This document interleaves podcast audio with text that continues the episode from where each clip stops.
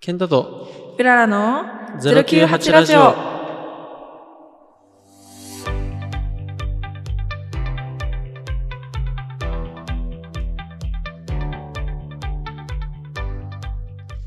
いさーい。はいたーい。南国沖縄から毎週月曜日朝しちじからお届けするゼロきゅうはちラジオへようこそ。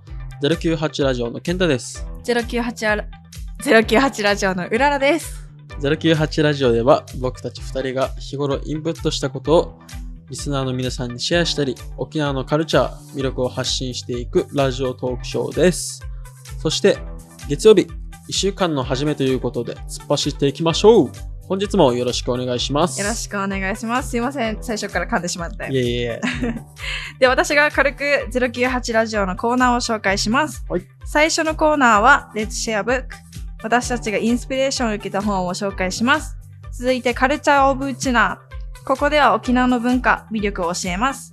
最後は私がも私が持つコーナー、はい、心理テストのコーナーです。ここで私が健太の本性をどんどん暴いていきたいと思います。はい、よろしくお願いします。はい、よろしくお願いいたします。まあ、いろいろ機材トラブルとかいろいろあってね、はい、今。すいません、私が。何回か家で撮り直ししてるんですけど。はい。まあ、やっていきましょう。はい、頑張りましょう。今日は台本もあるんで。はい。前の、ね、エピソードゼロでは、ちょっとね、テンパって。台本も何もなかったんで、はい、ちょっと具だったんですけど、ね、全然違います。ありがとうございます。本当にま あ,、ね、あった方がね全然違うさまあゆるくやっていきましょう。はい、よろしくお願いいたします。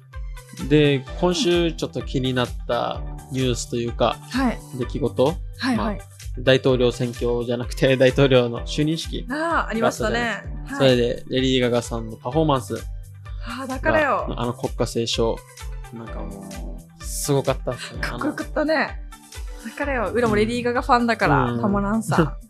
さっき見たんだけど、うん、ケンタが隣で見てるの。うん、なんか圧巻ですよね、マジで、はい。とても素晴らしかったですね。うん、レディー・ガガといえば、アリー、スターの誕生っていう映画、はい、あったじゃないですか。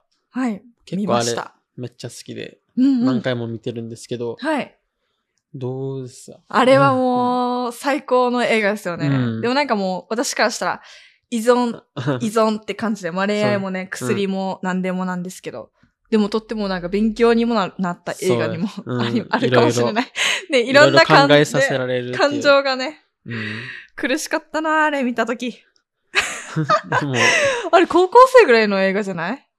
いや、そんなそんなじゃなかった、うん、多分。あ、じゃあ違うかもしれないですすいませんまあ、歌もいいし、やっぱレディー・ガガの歌と、その相方っていうか旦那さん役のブラッドリー・クーパーっていう俳優なんですけど、ねえねえ、あの人めっちゃかっこいいし、ね、シャローね、うん、もうたまんなかった、あの二人が一緒に歌う瞬間、うん、な, もうなんか俺初めてこの歌で泣きそうになったっていうか、うん、ああ確かにわかる。あんまないんですけど歌で、うんうん、なんかこんな感動するっていうのはすごいとは思うんですけど、歌は、うんうん、なんかその涙出そうなるぐらいまで感動したのはなんかあれが初めてだなって、なんかいろんな思いがね、うん、あれは込められて、最後のさ、言っていいのかな、うん、旦那さんが亡くなった後に歌う最後のレディー・ガガが歌う曲もまたうるってくるよね、もう鳥肌、ね、女性の強さもまたあって、うん、かっこいいなって思った。いい映画でした。いい映画でした。うん、まあ、ぜひね、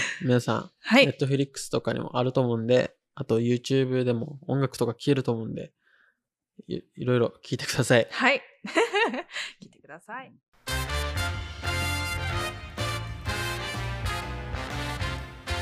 ケンタとうららのゼロきゅうはちラジオ。では、最初のコーナーを始めていきましょう。はい。いいかな？はい、どうぞ。Let's… あ、いい？あ、いきます。Let's share book。このコーナーでは私たちがインスピレーションを受けた本、時たま映画などを週替わりでリスナーの皆さんへシェアするコーナーです。で、今日の担当は私です。よろしくお願いします。はい、よろしくお願いします。よいしょ。皆さんはどうなんですかね？ストレス感じたりしますか？僕は感じますか？たまたまに。あ、本当ですか？なんか日々不満に思うこととか、うん、不調の日があったりとかするんじゃないでしょうか。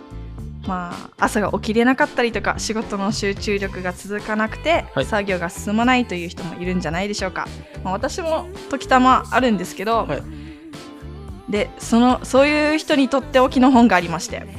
何ですか？今日の紹介する本は最高の体調という本です。最高の体調ってタイトルからしてもう最高っていうか、なんかね、うん、健康第一な感じで、そうです今の世の中、うんね、ちょっとコロナうつになってね、ちょっとストレスが溜まってるっていう方もいらっしゃるんではないでしょうか、ね、皆さんが皆さんは読んだことありますかね、この本は。健太読んだ？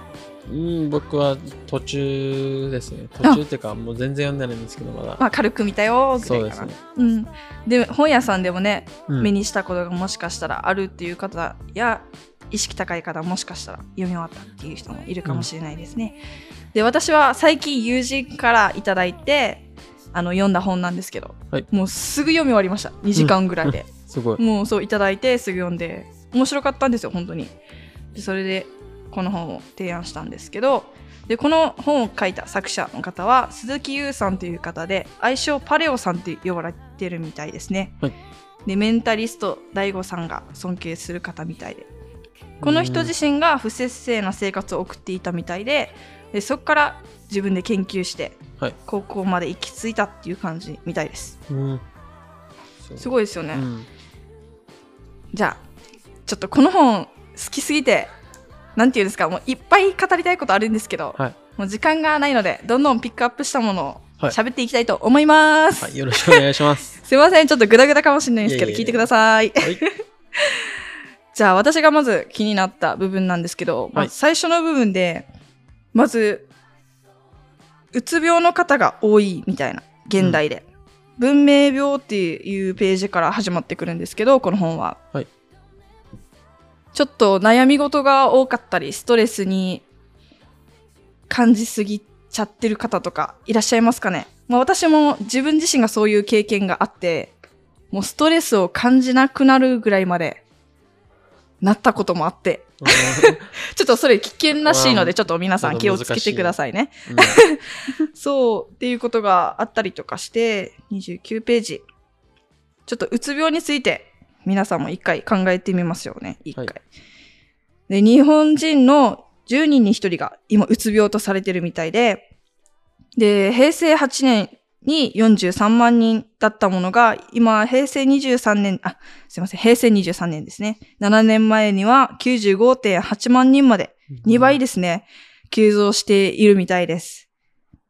ね、この本にも書かれてるんですけど、ひゃくねんまえに比べて、なんていうんですか、とっても便利な時代になったにもかかわらず、うん、逆に精神で病んでしまう人が多くなった。っていう矛盾が起きてるっていうことを話題でね、うん、取り上げてるんですけど、ね、蛇口でひねれば清潔な水が飲べたりとか、誰とでも瞬時にコミュニケーションを取ることができるツールまであるのになんでかねっていうことを取り上げられてるんですけど、どう思いますかこのことについて健太さんは。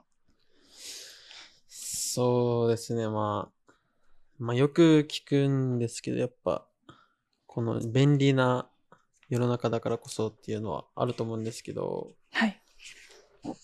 うん、やっぱそうですね。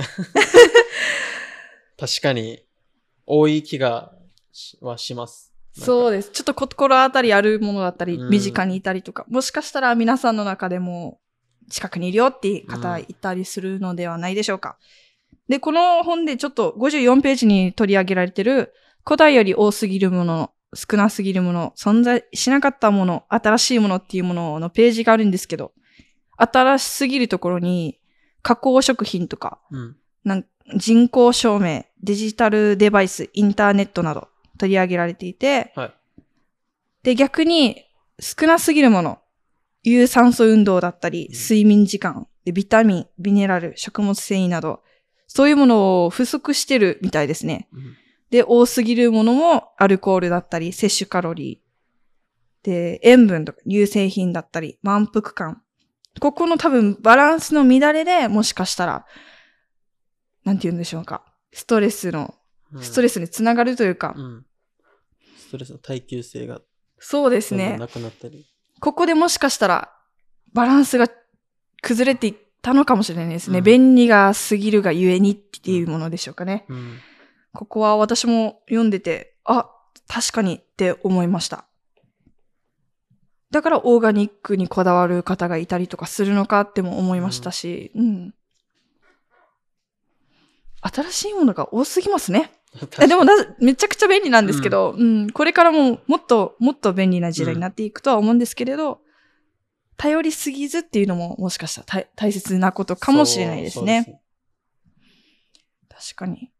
じゃあちょっとパッパッパっていきますね。ここも私気になった部分なんですけれど、最初に皆さんに質問したストレスの話なんですけど、はい、ストレス感じてますか、健太は。まあ、徐々にってさっき言ってたんですけど。うーん、まあ、心当たりはないんですけど、今のところは。はいはい。あ、めちゃくちゃいいことじゃないですか。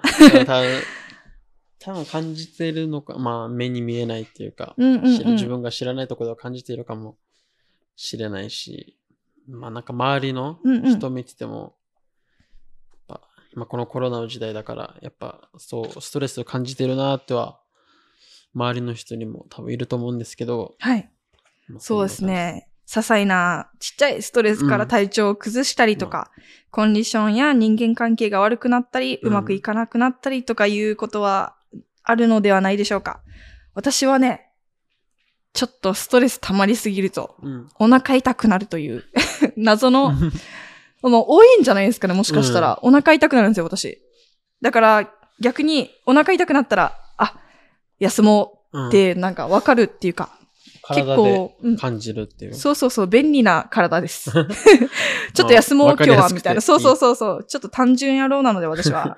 休みまーす、みたいな。うん、そういうのは、ちゃんと決めてますね。そう。うん、で、このストレスを感じたときに、聞く一言があるみたいなんですよ。はい、多分、なんかこのラジオを聞いてくれてる人わかると思うんですけど、私、とってもポジティブ野郎で、うん、私も実はこの本を読む前から実践したんですけど、なんか、プレッシャー感じたり、ストレスが溜まってきた時ほど、え、だんだん楽しくなってきたんじゃねとか、うん、興奮してきたぞ、だったりとか、うん、どんどんどんどんポジティブにつなげていけたら、どんどんどんどん、なんていうんですか、アドレナリンが出ちゃうんですかね、うん。で、この自分自身のコントロール、この感情をコントロールすることによって、もう、洗脳していくって言えばいいんですかね、自分自身で。うん、そうそうそう。それをすることによって、どんどんストレス解消につながるみたいですよ。うん、確かに。うんうんうん。やっぱ、マイナスなね、思考が回っていくことによって、やっぱ、そんなストレスとか抱えていくと、はい、思うから。そうなんですよ。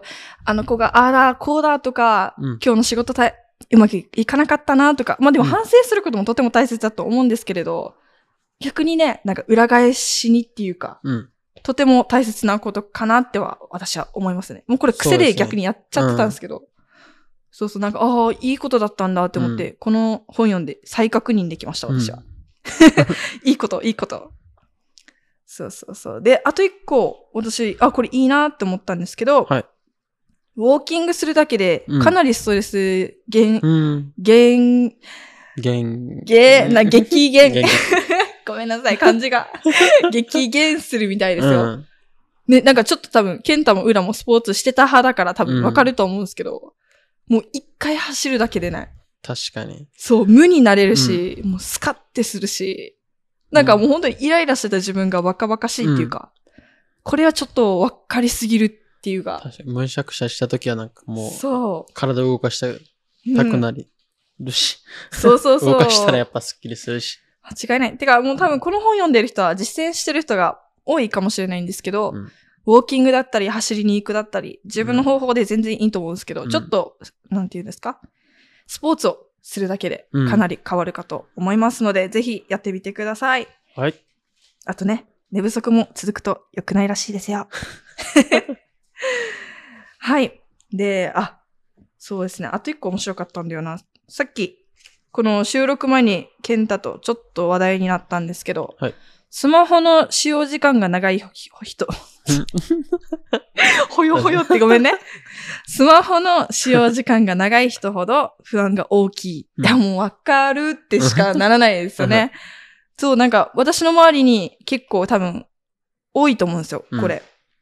うん、それでデジタルダイエットだったりとか、デジタル断食というものをやってる方がいて、うん、エスエヌエス をて何一時期、うん、いや触らなくなったりとか、とっても大切なことだと思うんですけど、うん、これやってみます?もしかして。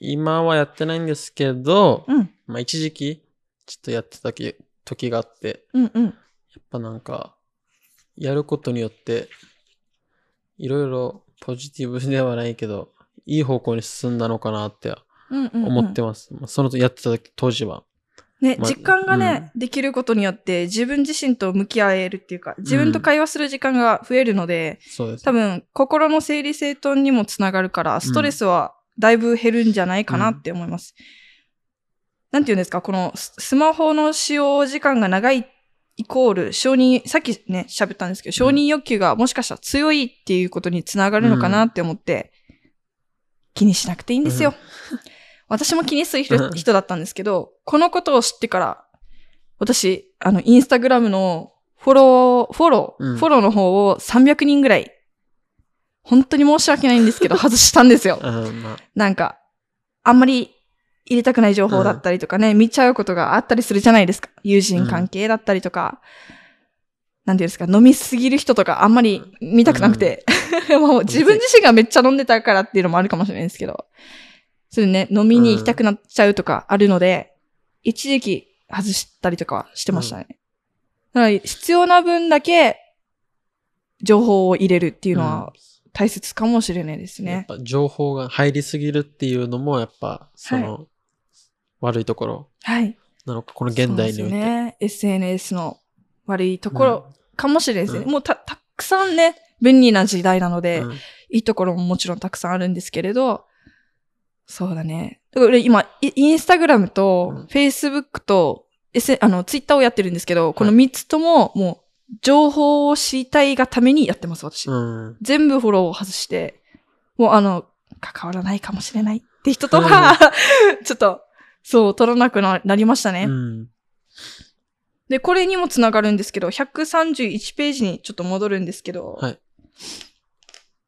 と人間は、人間はというか、ひゃくさんじゅういちページ、ちょっと待ってくださいね。開けない。ひゃくさんじゅういち。あの、ごにんまでとしか、親密な、あ、ま、ごめんなさい。人の認識リリースは大勢の友人を裁くことはできないため、うん、いっかいにつきごにんぜん後としか親密な人間関係が築けないということが判明したそうです。結構面白くないですか?それはなんか興味深い。はい。私も、うん、なんていうんですか、じゅうはち、じゅうきゅうとかまでは、はい。めっちゃ多分私、友達多い方なのかもしれなくて、うん、一気ににじゅう、さんじゅうにんぐらい仲がいい人がいたんですよ。はい。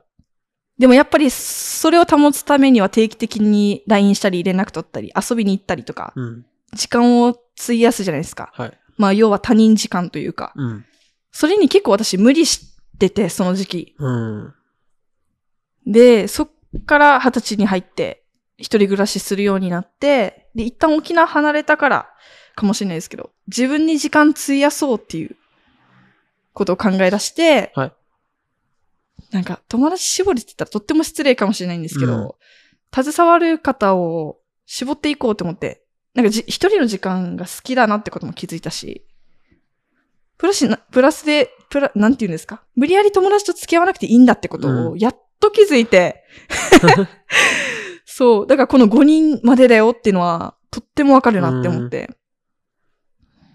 ね。だから裏、今、大人数の飲み会とか、行かないわけよ。まあ今コロナだからあれなんだけど。行かないね。行かなくなっちゃったよ。確かに。大人数。そう。でも大人数大好きだった。うん、さんじゅうにん、にじゅうにんとか。みんなでペンション行こうぜとかも全然好きなんだけど、ちょっと考えるようになったかもしれない。うん大人になったのかなそれは。にじゅうにさいになって、大人になりました。もしかしたら。そう、ってことが書かれて、ちょっと興味深いなって思いました。うん、ね、ケンタも結構こういうことしたりしてる。友達みたいな。俺はも、そんな遊ばないから、うんうん、結構一人の時間が多いかも。ああ、もともと。いいよね。うん。一人楽しいもんね。楽しいけどやっぱでも寂しくなる時はある。あ、うん、確かに。まあ、それはあるあるっちゃあるね。うん、まあ大人数で遊ぶのはそんなあれなんだけど。うんうんうん。確かに。まあ、友達とはまあ遊びたい。まあでもその少人数があ、うん、なんかいいっていうのはわかる。うんうんうんうん。確かに。え、大人数で遊びたいってこと？うん、この少人数がいいってことは分かる。あ、少人数がいい、そうだね。うん、確かに。大人数は自分、まあ苦手なんで元から。うんうんうん、そっかそっか。ごめんなさい。うん、すいません。はい。で、私が一番伝えたいのはここからです。はい。あのー、皆さんは死について考えたことありますか？健太はちなみにありますか？うーん、そうです。最近なんか本、はい、その本があって、死とは何かっていう本があるんですけど、うんうん、はい。それを、まあ、YouTube のさらためさんっていう僕がいつも見てる本要約してる人の動画なんですけど、はい、それで紹介しているやつがあって、はい、まあ、それで、まあ、死とは何かっていう本について、うんうんうん、ちょっと学ばせてもらいました。いいですね。とても素敵なことだと思います。うんうん、で、この本でも最初の方に書かれてるんですけど、毎日を最後の日であるかのように生きなさい。うん、で、いつか必ず日か、ごめんなさい、噛みました。いつか必ず一角の人物になれる、うん。この言葉が最初に書かれてるんですけれど、私と健太実は中学校の時、同じ中学校に行ってて、はい、お互い同じ部活だったんですよ。うん、で、バレーしてたんですけど、この女子バレー部の外部コーチに当たるんですかね。まあ私たちの同級生の、あのー、お父さん、ち、な、な、なんて言うんですか、父母さん父母さんの父親の方がちょっとバレエができる方で教えていただく時間がありまして。うん、でも、あの、中大連前とかで、私は、あの、マネージャーで全然、なんて言うんですか、もうみんなを支えるっていう立場だったんですけど、この人がもう中大連前に教えてくださったことが、今日が最後、あバレエできる最後の日だと思ってお前らやれって教えてくださった、うんたことがあって、なんか毎日、なんていうんですか、中学生のバレーってもう毎日同じ感じじゃないですか。うん、必死に、もう絶対負けないぞみたいな。うん、なんかもうルーティーンみたいになって、ちょっとなーなーだった時とかあるじゃないですか。中大連に向かって頑張る時も。でもこの言葉だけちょっと大人になっても忘れられなくて、私にとって。うん、確かに、今死んだら後悔するよな、みたいな。うん、中大連前でね、うん、っていうことを、なんて言うんですか、教えてもらったときに結構私にとってすごい刺さった言葉で、で、そっから、なんて言うんですか、そっから私のまあおばあちゃんが亡くなって、うん、まあ余計死について考えるようになって、で、なんか私が死、死ぬときってどんな感じで死のうかなみたいな、で、逆算するっていうことがあったんですけど、うん、でそういうことが、あ、ごめんなさい、めっちゃ意味や、意味、大丈夫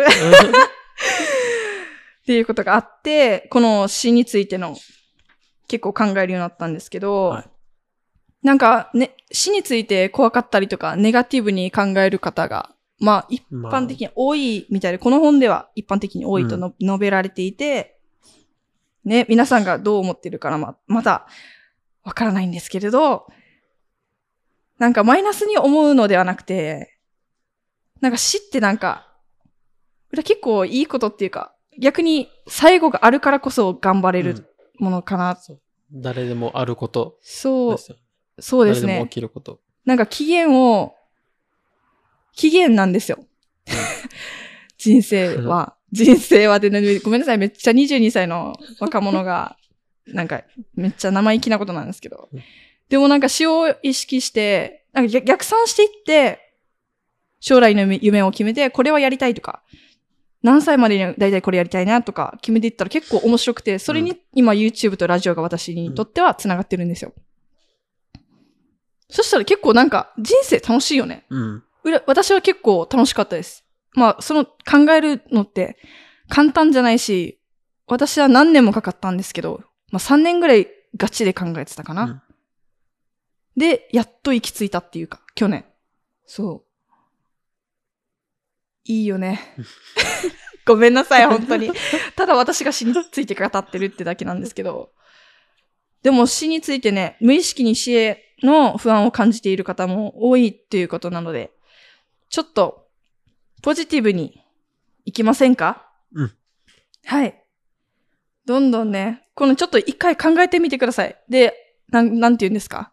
もしこのラジオを聞いてくださってる方がいれば、なんか、あれ知りたいです。死ぬまでにやりたいこと。うんうん、ちなみに私は、めっちゃでかいんですけど、街作りたいっす。うん、街。おばあちゃんになるまでには作りたいな。うん、いいね。そう、なんか私が死んでも、ひゃくねん続くものを目指して。でも一生残るものがいいよね。うん、って考えて、裏は街作りたいなっていうものを、まあ、大好きな沖縄にも貢献したいし。うん、え、ケンタの、ちなみに、死ぬまでの目標とはありますか？まあ、まあ、今はまだ探し中。うんうんうん。まあですね、まあ、それといまあまあ難しいです。ごめんね、ま、急に聞いてもね。もう裏はもう決めてるから、パッて言えるんだけど、生意気に。とりあえずでもやりたいことはまだいっぱいあって、うんうんうん、いろんなことは経験したいし、うんうん、まあ有名にもなってみたいしね。ああ、素敵。有名にまずならないとね、まあ、ね、そうなんだよ。間違いない。頑張ろう。ラジオもね、うん、なんかもう YouTube も。とりあえずやりたいことがいっぱいあるんで。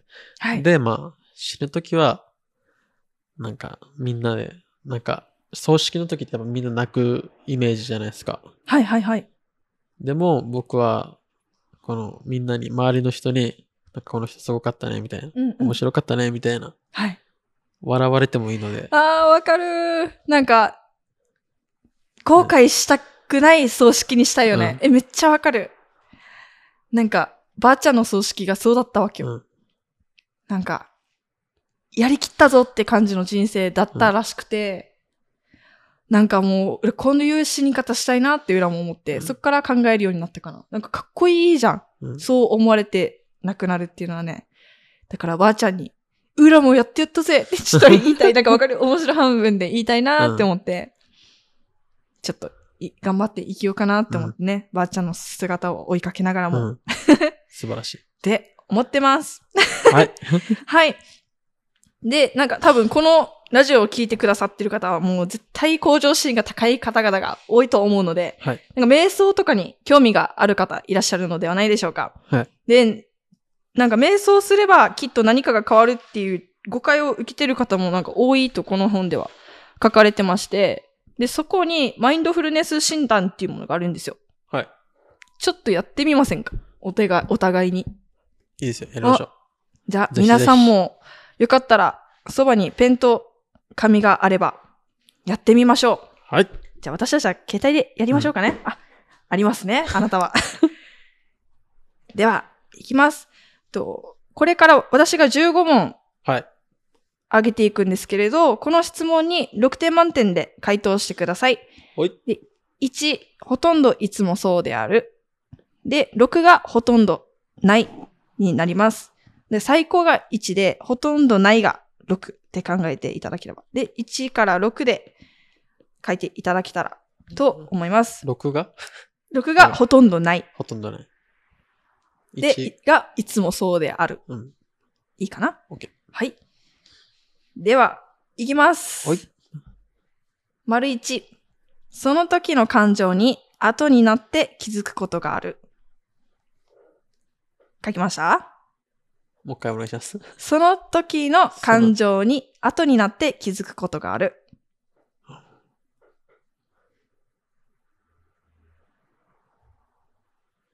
いいですか？はい。丸に、不注意や考え事が原因で物を壊したりこぼしたりすることがある。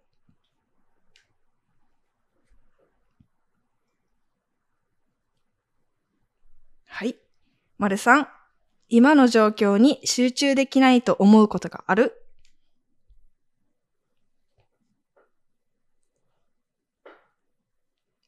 いいですか？丸よん、過程を重視せず、目標にたどり着くために急ぎがちである。急いでますか？急いでるかなちょこっと多分心当たりあるな。丸ご、本当に気になるまで身体的な緊張や体の違和感に気づかないことがある。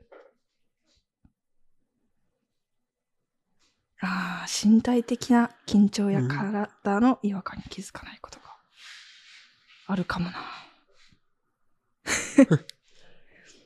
はい、丸ろく、初めて聞く人の名前をすぐに忘れがちである。それはないかな。あ、丸なな、自分のしていることをそれほど意識せず、自動的に何かをしているように感じることがある。あ、これはないね、私は。全く。はい。はい。丸はち、きちんと注意を払わずに、急いで活動しがちである。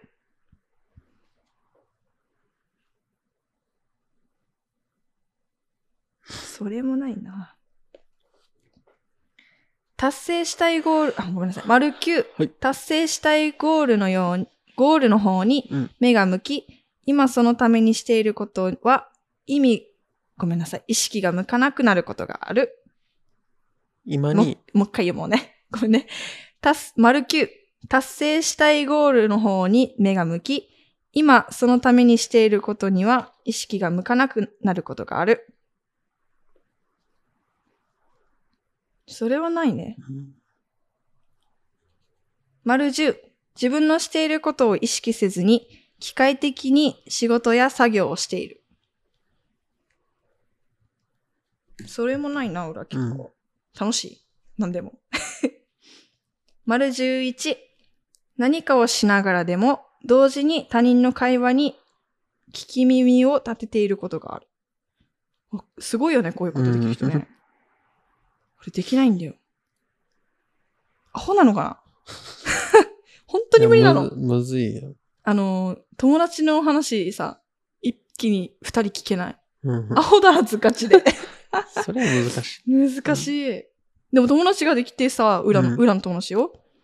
あの、カフェでとか。すごいよね。はい。で、丸じゅうに。無意識のうちに、どこかに向かっていて、後ろから考え、ごめんなさい。後から考えると、どうやってそこに着いたか思い出せないことがある。うーん。いや、それはないな。気がつく、ごめんなさい。丸じゅうさん。気がつくと未来や過去のことで頭がいっぱいになっている。はい、あります。率直に。あるね。丸じゅうよん。気がつくと、注意を払わずに物事に取り組んでいる。No。丸じゅうご、ラストですね。気づいたら間食をしていることがある。No。それはやばいな。はい。今、じゅうご問だったんですけど、はい、大丈夫でしょうか？はい。これをすべて足してください。足す。はい。出せましたか？ にじゅう、にじゅういち、にじゅうに、よんじゅうろく、よんじゅうなな。ちょっと足します。で、ごじゅうさん。はい。OK。にじゅうはち、さんじゅう。結構。え、待って、ごめん。バラバラ。裏のやつ足して。よろしく。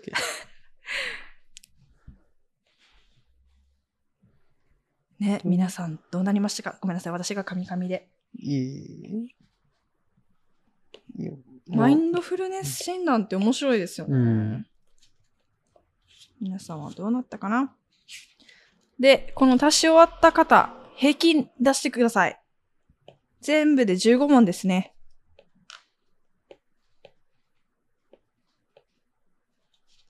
どれぐらいでしょうか？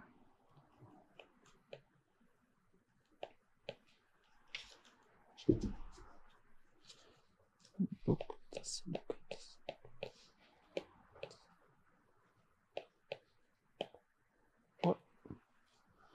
ってよ。はい。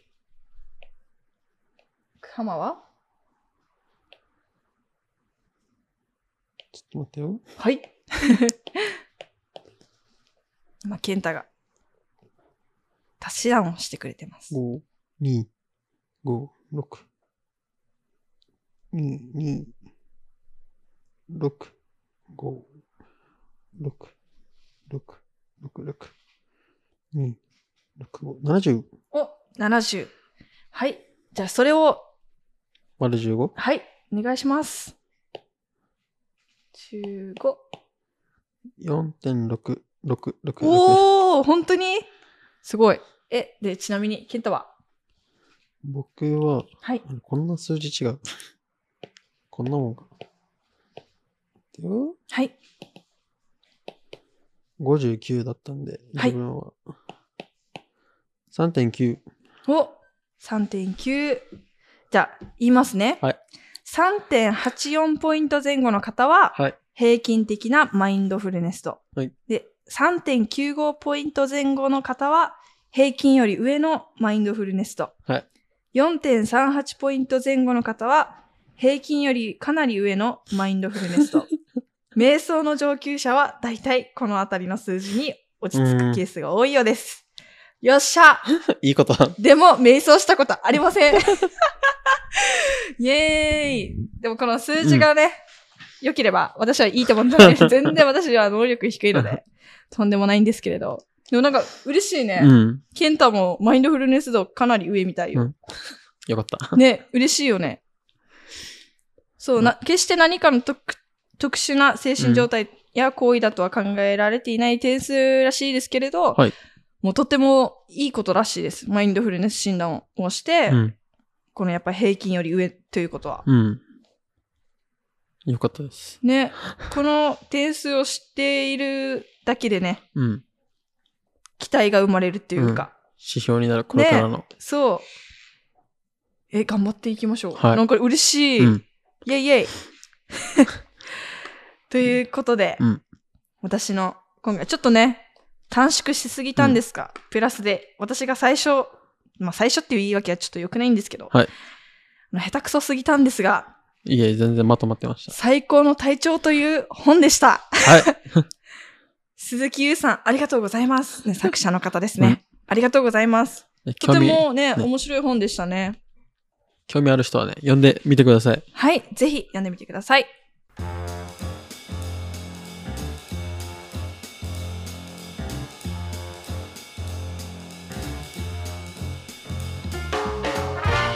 健太とうららのゼロきゅうはちラジオ、目指せインテリジェンスラジオ。おおでは次のコーナー行きましょうか。はい、カルチャーオブウチナー。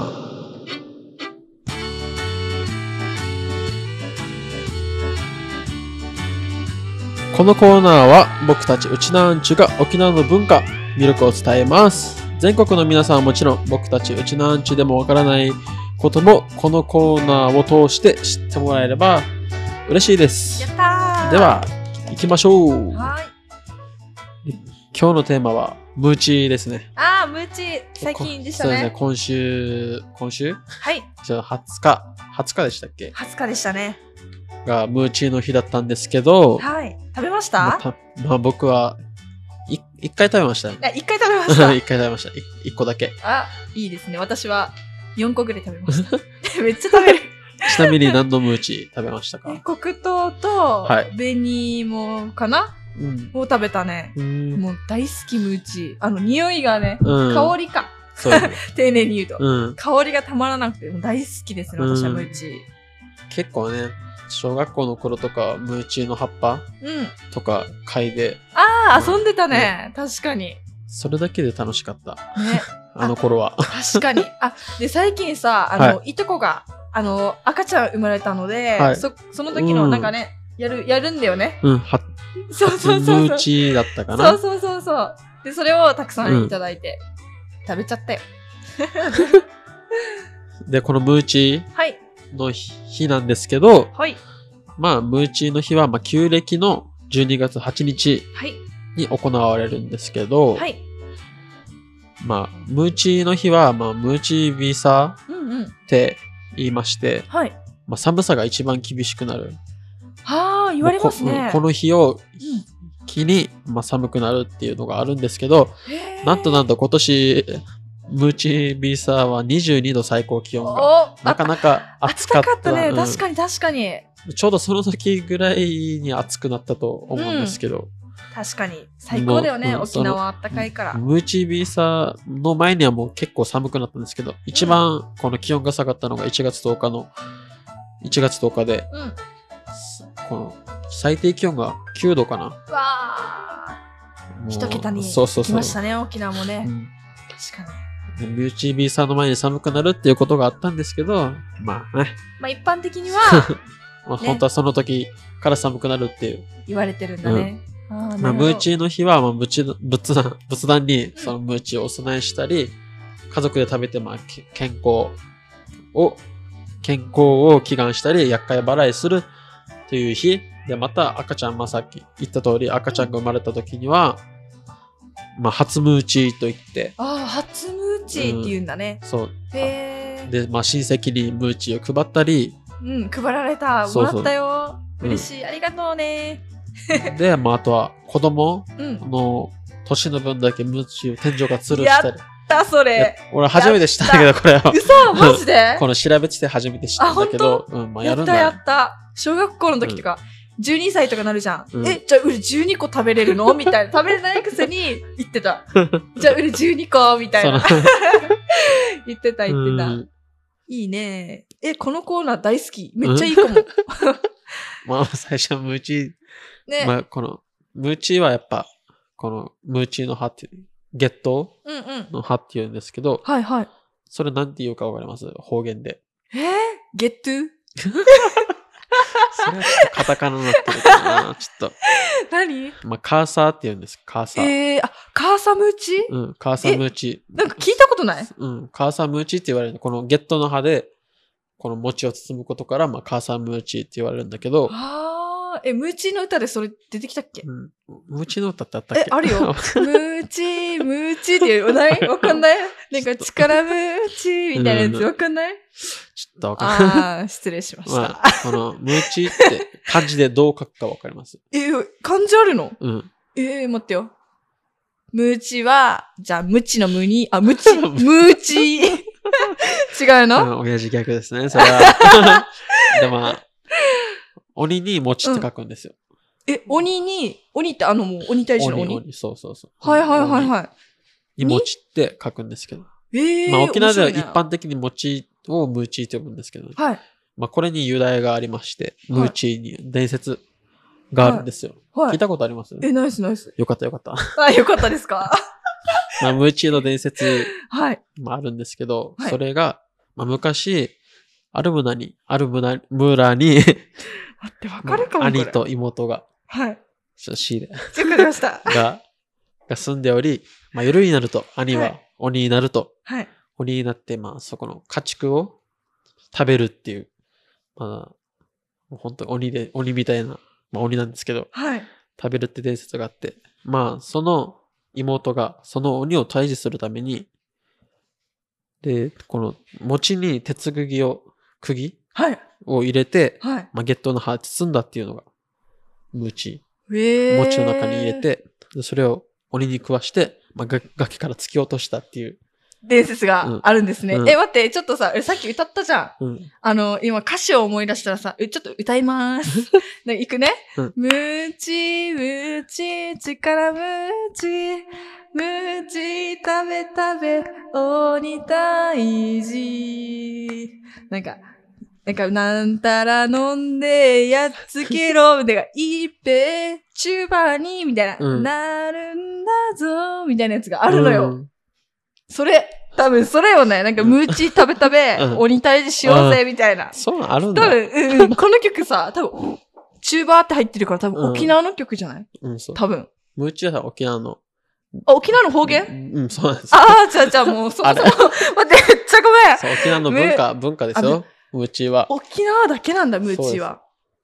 えー、めっちゃいいじゃん。多分、都とかにもないみたいな話、ラジオ。で流れてたんです。もうわかんないんですけど、そこは。ああ、そうなんだね。で、今年はまあこのゲットの葉、カーサーが結構足りないみたいになって、うん、結構食べれない人もいたみたいなんですけど。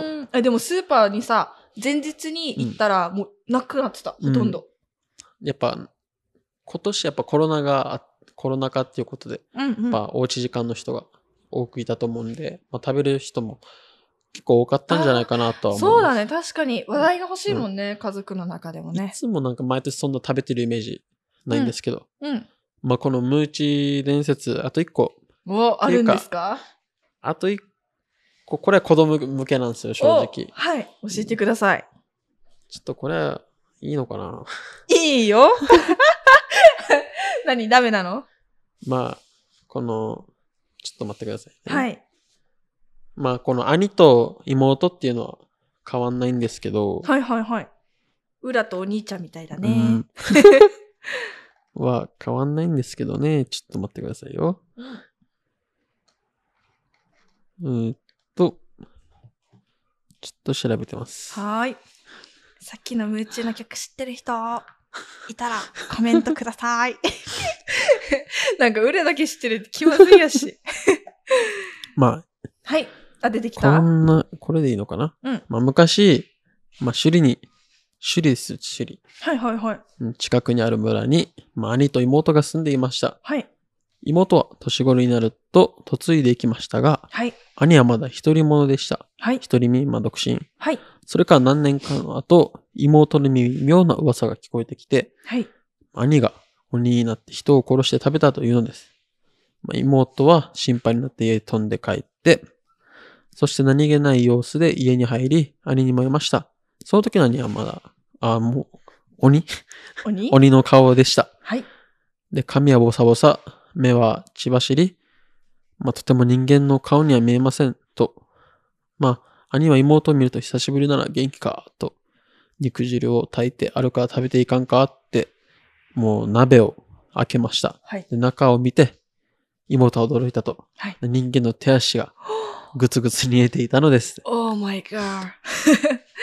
まあ、噂は本当だったということで、お兄ちゃん。まあ、どうにかしてこれを妹が兄を殺さなければと、退治しなければと思って、まあ、兄にこの誘いを断って急いで家に帰り、まあ、兄に、兄を殺す方法、退治する方法を考え、で、そこから妹は早速餅を作り始めたと。はい。まあ、このムーチー、はいはいはい、でさっきと言った通り、まあ、その中に、まあ、釘などを入れて、まあ、兄に持って行って食べさせると。そう、食べさせるんですが、はい、まあ、崖の方に誘い込んで、うん、この一緒に食べないかと。ああ、あっちで食べようよみたいな。そうそうそうそうですね。はいはいはい。で、まあ、釘を入った餅を兄が美味しく食べているところを、まあ、釘が入ってるんで結構硬くて、はい、やっぱ鬼でも噛み砕けないと、うんうんうん、まあ、そこで兄が奮闘してるところを、まああれですねあれですね結構そう食べてて、はい、まあよくこの兄が餅を食べてるときに、まあ、妹をよく見ると、妹は兄に向かって足を足を広げて座り、着物の下が丸見えでしたと。ああ、わお、ファンタスティック。うん、で、下には何もつけておらず、はい、まあ、ノーパンということで、はい、でまたの何やら縦に開いた口が見えますと。結構下ネタが入ってくるんですね、ここから。あ、まあ、子供向けでしょうか。だからこれはちょっと危ないんで。なるほど。で、はい、で妹よ、お前はなんで口がふたつもあるのかと聞きました。はい。まあ、上は、上の口は、上の口は普通の顔の口。はい。を、餅を食う口。で、下の口は鬼を口、鬼を食う口と言って、えー、そのまま、兄を突き落としたと。ビビって、鬼は、それにビビって。はいはい、で、そのまま妹はその瞬間に突き落としたっていう話があって。で、殺しちゃったと。うん、そうそうそう。妹さんは強いですね。結構、大胆な。ねえ、ちょっとグロテスクな。うん、そう。沖縄昔話と。これはね、教えるときは最初の話を。まあ、そうですね。これはちょっと。ちょっと、はい、大変でした。うん、失礼しました。朝だよ、一応。これ。あ、すいません。はい。とんでもない。まあ、そういう話があるんですよね。はい、いいですね。このコーナーいいね、うん。来週もちょっと楽しみにしてます。うん、はい、頑張ります。はい。で、待ってくださいよ。はい。はい、まあそんなもんですね。はい。まあ、ぜひ、ね、沖縄来た際は、ムチの日にしかないと思うんですけど、ムチ食べてください。はい。作り方とかも載ってると思うんで、ネットに。まあ、カーサーゲットの葉はなくても、はい、お餅は作ることできると思うんで。でも、葉っぱないとダメか。匂いとか。そうだね。あの香りがね。うん、そう、匂い付けは、ね、葉っぱがないと多分できないと思うんで。うん。まあ、ぜひね、沖縄来た際は食べてみてください。はい。ぜひ。うん。では、では最後のコーナーとなります。はい。うららの、え、言っていいかな？どうぞ。うららの心理テスト。イェイイェイイェイ、ポンポンポンでは、私がどんどんこのコーナーで、ケンタの本性を暴いていきたいと思います。はい、ちなみに私もまだやってないんですけど。はい。いきますね。はい。で、今日の心理テストはに問あります。はい、はい、に問。せはい、失礼しました。では、だいいち問。てれん。あなたは犬を飼うことになりましたが、あまりな、はい、懐いてくれません。はい。そんな時、あなたならどうしますか？丸いち、おやつで気を引く。丸に、優しく声をかけて撫でてあげる。丸さん、一緒に遊んであげる。丸よん、犬が自分から近づいてくるまで待つ。うん、どうしますか、健太さん。にばん何だったっけ？優しく声をかけて撫でてあげる。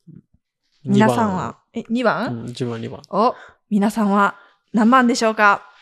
聞いてる方は、とい、裏に聞こえるまで、でかい声でお願いします。では、いきます。はい。丸にばんを選んだ健太さん。はい。はた、あ、失礼しました。